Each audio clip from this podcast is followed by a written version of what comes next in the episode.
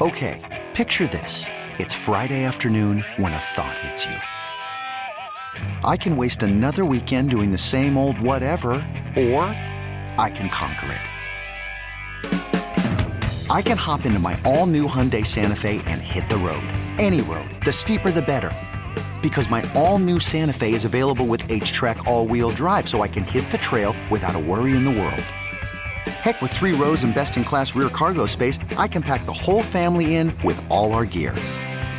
We've got available dual wireless charging for our phones so we'll never lose touch with civilization and we won't lose touch with the primordial power of Mother Earth. So which is it? Waste the weekend or do something a little more epic? And conquer it in the all-new Hyundai Santa Fe. Visit HyundaiUSA.com or call 562 for more details. Hyundai, there's joy in every journey. Oh, the Bucks were so close. We could be sitting here talking about facing the Lakers tomorrow night, and the Bucks with a chance to win their 20th in a row. But Dallas ended the streak Monday night. Eric Nehm, Milwaukee basketball insider, joining us on the Schneider Orange Hotline. Uh, Eric, it would have been a lot of fun for the two of us to talk about 20 straight wins, but I'm gonna I'm gonna ask a question that's actually here in this rundown for later in the show. In a way, is it almost better that we can talk about other things other than the streak now? Um, I don't know. I think this team is pretty unbothered by just about anything. Uh, so for them, I I don't know that it would have mattered whether or not they had the streak going. They didn't have the streak going. They are annoyingly um, unbothered by just about anything. Uh, it, it doesn't it doesn't matter who they're playing. It doesn't matter what the score is. It doesn't matter how good the team they're playing is. It doesn't. None of it matters. The, their message is always the same. They are always concerned about just doing the same thing night in, night out, and, and going about their business. So um, it would. I, I don't think it would have mattered whether or not we were talking about it. I don't think it would have made them approach the game any differently it will be a lot of fun, uh, certainly with the Lakers coming to town tomorrow. The, the, one of the things I saw on on Twitter after that game Monday night, and the Bucks, by the way, just that what a comeback that, to make that thing remotely interesting in the last few minutes of the game. But some people were talking about that game as evidence of Eric Bledsoe's value to this team. I don't know if I buy that necessarily. I don't know if I mean Bledsoe is going to be a valuable addition to any game, but I don't know uh, if that was evidence of, of Bledsoe's value and how much they missed him. How you feel about that? I think Eric Bledsoe makes them better defensively. I think Eric Bledsoe makes them better offensively. And on a night where you're struggling offensively, and then you're also going up against the league's best offense outside of the Milwaukee Bucks, it's going to make a difference. But I don't know that it was like, oh wow, yep, you can clearly tell Eric Bledsoe isn't here. It was more just, you know, this team isn't playing all that well that uh, on that particular night, and I just think the margins were made smaller. Like if you don't have Eric Bledsoe, your margins are smaller, and when the margins are smaller and you're not shooting well, and the Mavericks are shooting forty percent from three, all of a sudden things can happen, and and that's kind of what happened. So I don't know if it was evidence specifically of Eric Bledsoe being on, but there's no doubt they'll they'll miss Eric Bledsoe over the two weeks that he's going to be out. The avulsion fracture will cost him some time there, and it'll cost him this uh, this game tomorrow night. For us in the media, for the fans, we we see this clash of titans. We see the I believe you can safely say the best two teams in the NBA going head to head at Fiserv Forum because it is a regular season game and because it is a game out of 82. Uh, do you think that the players want to win a game. I'm not saying they don't, but do they maybe not build it up the same way that we, the fans, and we, the media members, do? They don't build it up the same way that we do, but they do think this is this is a thing. Like that, they, they understand that this is a big game. That as as Mike Budenholzer has become fond of saying the last couple of weeks, uh, you know, I don't live in a cave. Those guys don't live in a cave. Like they all understand that there's going to be two teams at 24 and 4 going up against each other on Thursday night. They understand that that isn't something they normally see. They may not know the statistics that, you know, this is the first time it's ever happening. This is the first time at this point in the year two teams have ever uh, gotten together with less than five losses apiece. Like there's a number of things that this is the first thing of, and they they don't know all of that, but they do know that this season there are very few times where I think they're going to feel truly challenged, and very few times where they're going to feel like they're getting tested. And this is one of those nights. So going into the Clippers game, they talked about you know it's just one of 82 and uh, we know that this is a team that can really test us, and we know it's going to be a big test.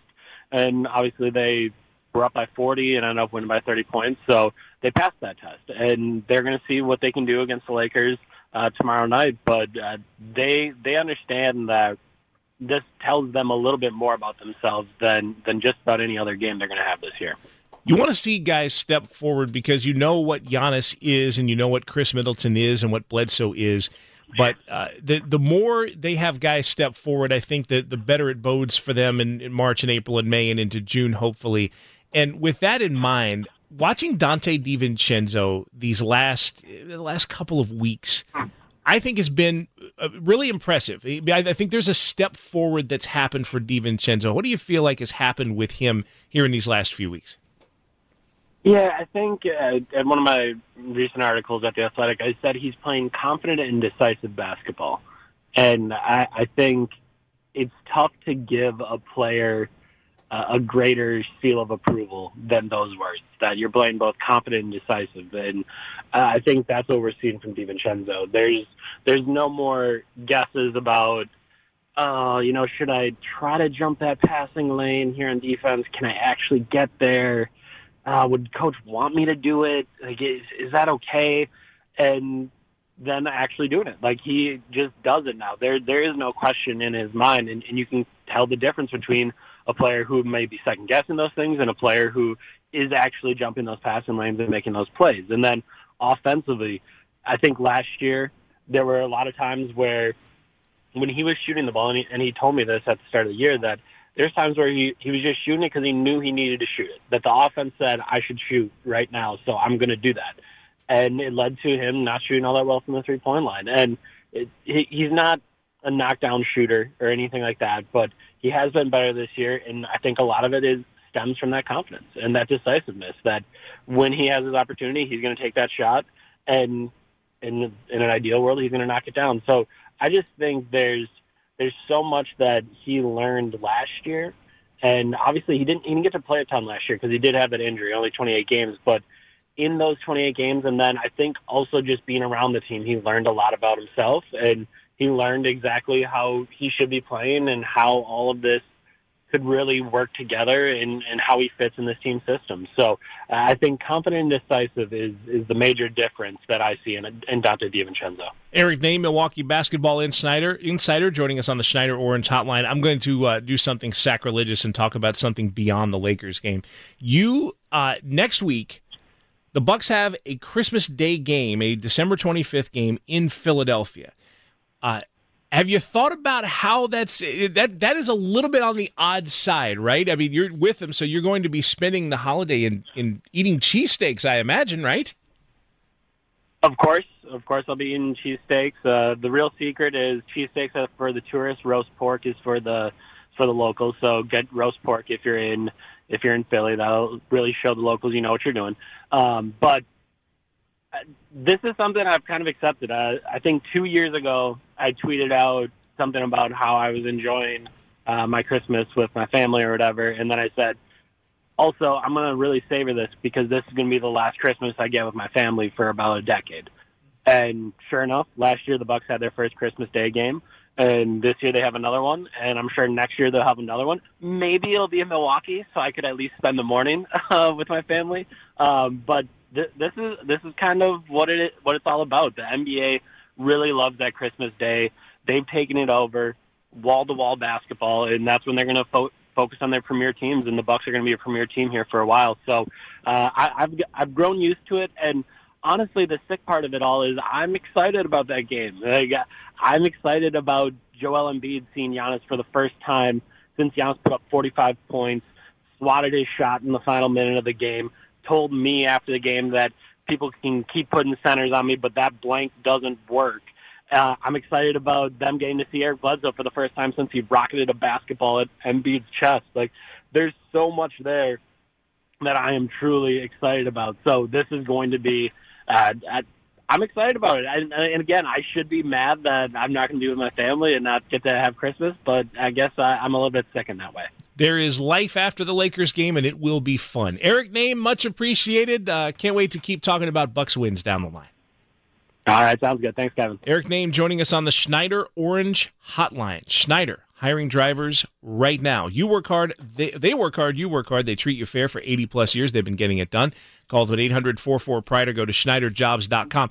This episode is brought to you by Progressive Insurance. Whether you love true crime or comedy, celebrity interviews or news, you call the shots on What's in Your Podcast queue. And guess what? Now you can call them on your auto insurance too with the Name Your Price tool from Progressive. It works just the way it sounds. You tell Progressive how much you want to pay for car insurance, and they'll show you coverage options that fit your budget. Get your quote today at progressive.com to join the over 28 million drivers who trust Progressive. Progressive Casualty Insurance Company and Affiliates. Price and coverage match limited by state law.